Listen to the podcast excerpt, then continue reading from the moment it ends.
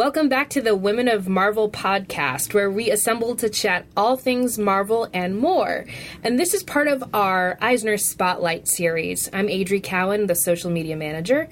And I'm Sana Amanat, the editor at Marvel Comics. This is Judy Stevens. I've lost my voice, but I'm going to let Sana introduce the special creator we have. And this week we have uh, Mike Del Mundo uh, who is a fantastic artist for us. He's been nominated for his X Men Legacy covers um, at Marvel, and if you haven't seen them, uh, they're absolutely stunning um, conceptually and also uh, just visually. Um, Mike, welcome to the Women of Marvel podcast. We're happy to have you. Oh, thanks for having me. So I wanted to, first of all, congratulations on the Eisner nomination. I'm sure you're very excited. Yeah, it's it's it's, it's awesome. I'm just glad uh, I'm glad enough to be nominated. So I'm I'm, I'm pretty much happy right now. this is, and then for you guys out there, this is how Mike sounds when he's excited, because he has a baritone voice. Apparently. yeah, yeah. Just like uh, just imagine me like saying this like um, with a really clear voice and at 100%. But I'm just super excited. I just, right now, I sound like Barry White, and like I, I can't help it. It's not a bad thing, we'll say. It's not. Very sexy, very sexy. Yeah. Can I say that? Oh, thanks. Sure. Inappropriate. the women of Marvel. Hashtag women of Marvel. anyway, um, you know. sound about that bad.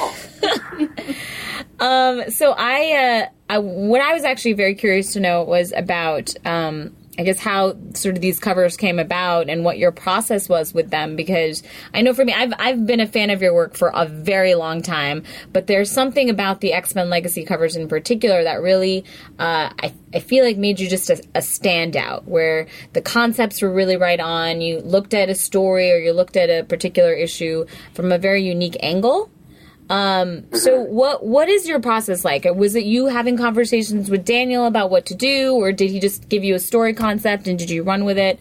What is that usually like for you? Uh, I think uh, well from the start uh, we usually get the story from Simon or like a brief, and then from there we'll discuss uh, possible ideas, and then after we've discussed that, I'll just I'll go along and start thinking of ideas, and I usually have artist friends around me too, so I, I get to bounce ideas off of them. Mm-hmm. So it's just a lot of coffee at Starbucks and just like, yeah, bouncing ideas off each other. Um, and sometimes, uh, on the rare occasion, uh, they already have an idea. Like Daniel, some of the issues Daniel, Daniel already had an idea for, and I just did my best to um, put his idea to fruition. Mm-hmm.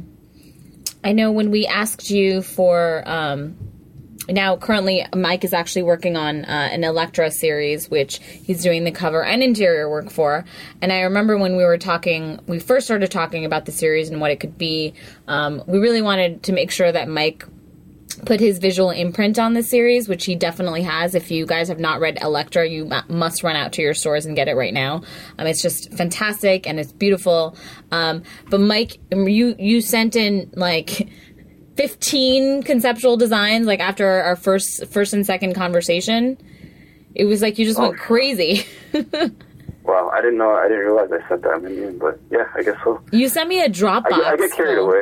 Um, it, sometimes i get really excited over like some of the stories i just get really excited over and you know it's it's just me just you know sketching a whole bunch of stuff and sending it through and seeing what works. Yeah. But those 15 might not be like the greatest sketches but yeah, it's just me just getting having fun. Well, that was so much of what this series has become was based on a lot of those concept designs, right? Like with mm-hmm. that bloody lips and sort of the, the, the, the, sort of dance, the bloody dance that you um, you're kind of playing around with in sketch. I think that really uh, inspired Haden to tell the story he's telling now. So what what's that like for you? What's it like working with Haden Haden Blackman, who is the writer of Elektra? Haden's awesome. Um, he takes a lot of like some of the ideas I come up with, like we, you know, we don't really talk a lot because we're far away from each other, so we do a lot of text messaging. But um, whenever I have an idea for, you know, a possible uh, breakdown of like panels and stuff that he had in his script, uh, what's awesome, he, he takes it and he like he brings it in and puts it into the script. So that first four or five pages of the first issue, that was me just showing him like some of ideas I had for panel breakdown and uh, he like worked it in so well. So yeah, and what's awesome about him is uh, he also he does like those crazy double page spreads, which are like insane, and like he actually apologizes apologizes about it on on scripts. but it actually challenges me, and like it, it's making me a better artist. Like, um, with like, yeah, with those with those pages. Those spreads are absolutely beautiful. Um, I remember so for for you guys out there, um, we were putting the finishing touches on the art for Elektra One. And Mike's like, wait, wait, wait, hold up, hold up. I have actually have some revisions, and his revisions basically were so that the first two spreads could be connected in the sense that you technically, if you pull the pages out, it would be one large four page like mini poster that actually connects. It's insane. And I feel like Yeah. I, I should actually do that with one of my, my pre comps. Uh, but that's how Mike's brain works. He thinks of these like, It's just a bit of OCD, man. It's like but I people, got a problem with like m- m- you know going into the small details and I don't know things that like people won't really notice, but it's just it's just me. I just have a little bit of OCD. You you call it OCD, So- we call it genius. yeah, that's how you get an Eisner nomination, buddy. Yeah, we we did like something um for issue three. I don't know if you noticed, but like that there's like a page there that that uh, shows like a whole city, like the the cityscape underwater. Yeah, Do you remember that page? yeah, yeah. The Shicheng one, yeah.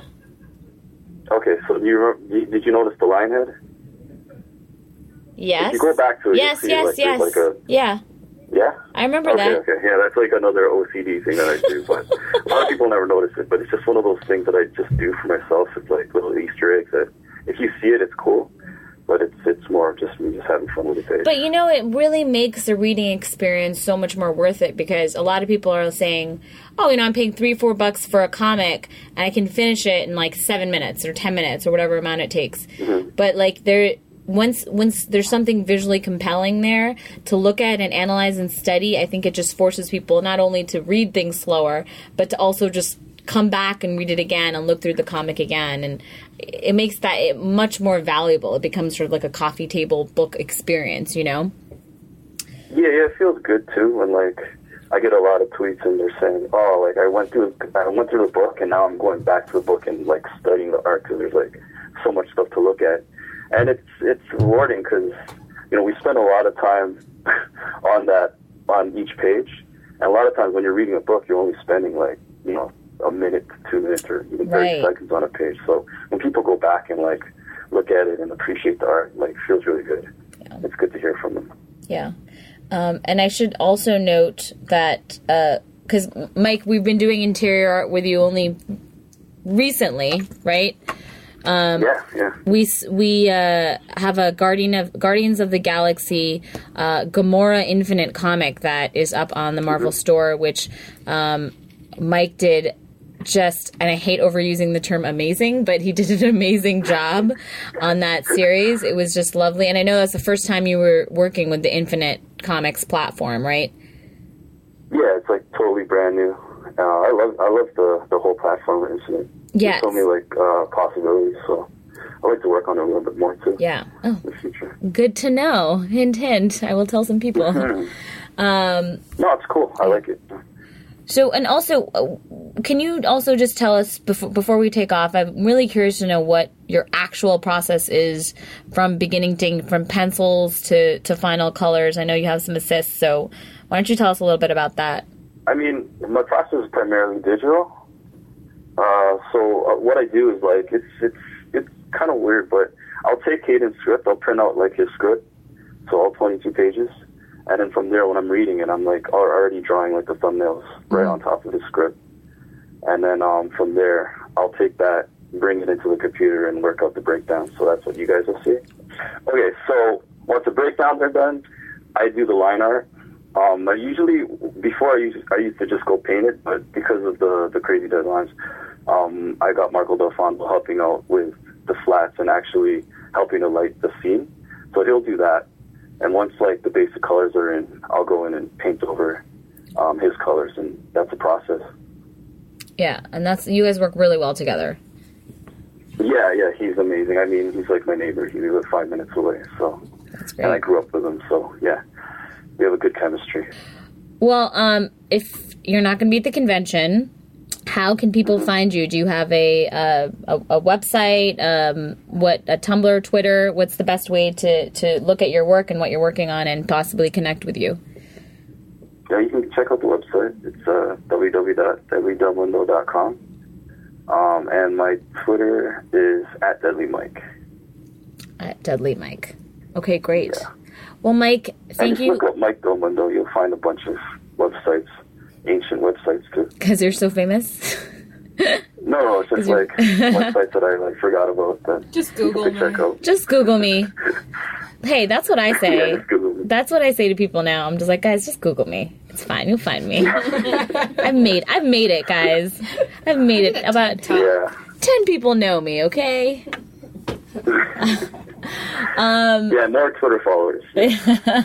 Thank you for talking to us. Good luck at the Eisners this year. We are rooting for you, um, and I'm. I think you're gonna win, but it's just me. Oh, thanks. I'm just happy to be nominated and be amongst like those artists that that are nominated. So I'm good. And my, I mean, if I win, that's like that's just like extra gravy. Yeah. So Well, we wish you all the luck in the world. And if you're looking for us on the interwebs, we are on Tumblr at thewomenofmarvelcomics.tumblr.com. You can also email us at womenof at marvel.com. Thanks so much for joining us this week, and stay tuned for our next podcast. This is Marvel, your universe.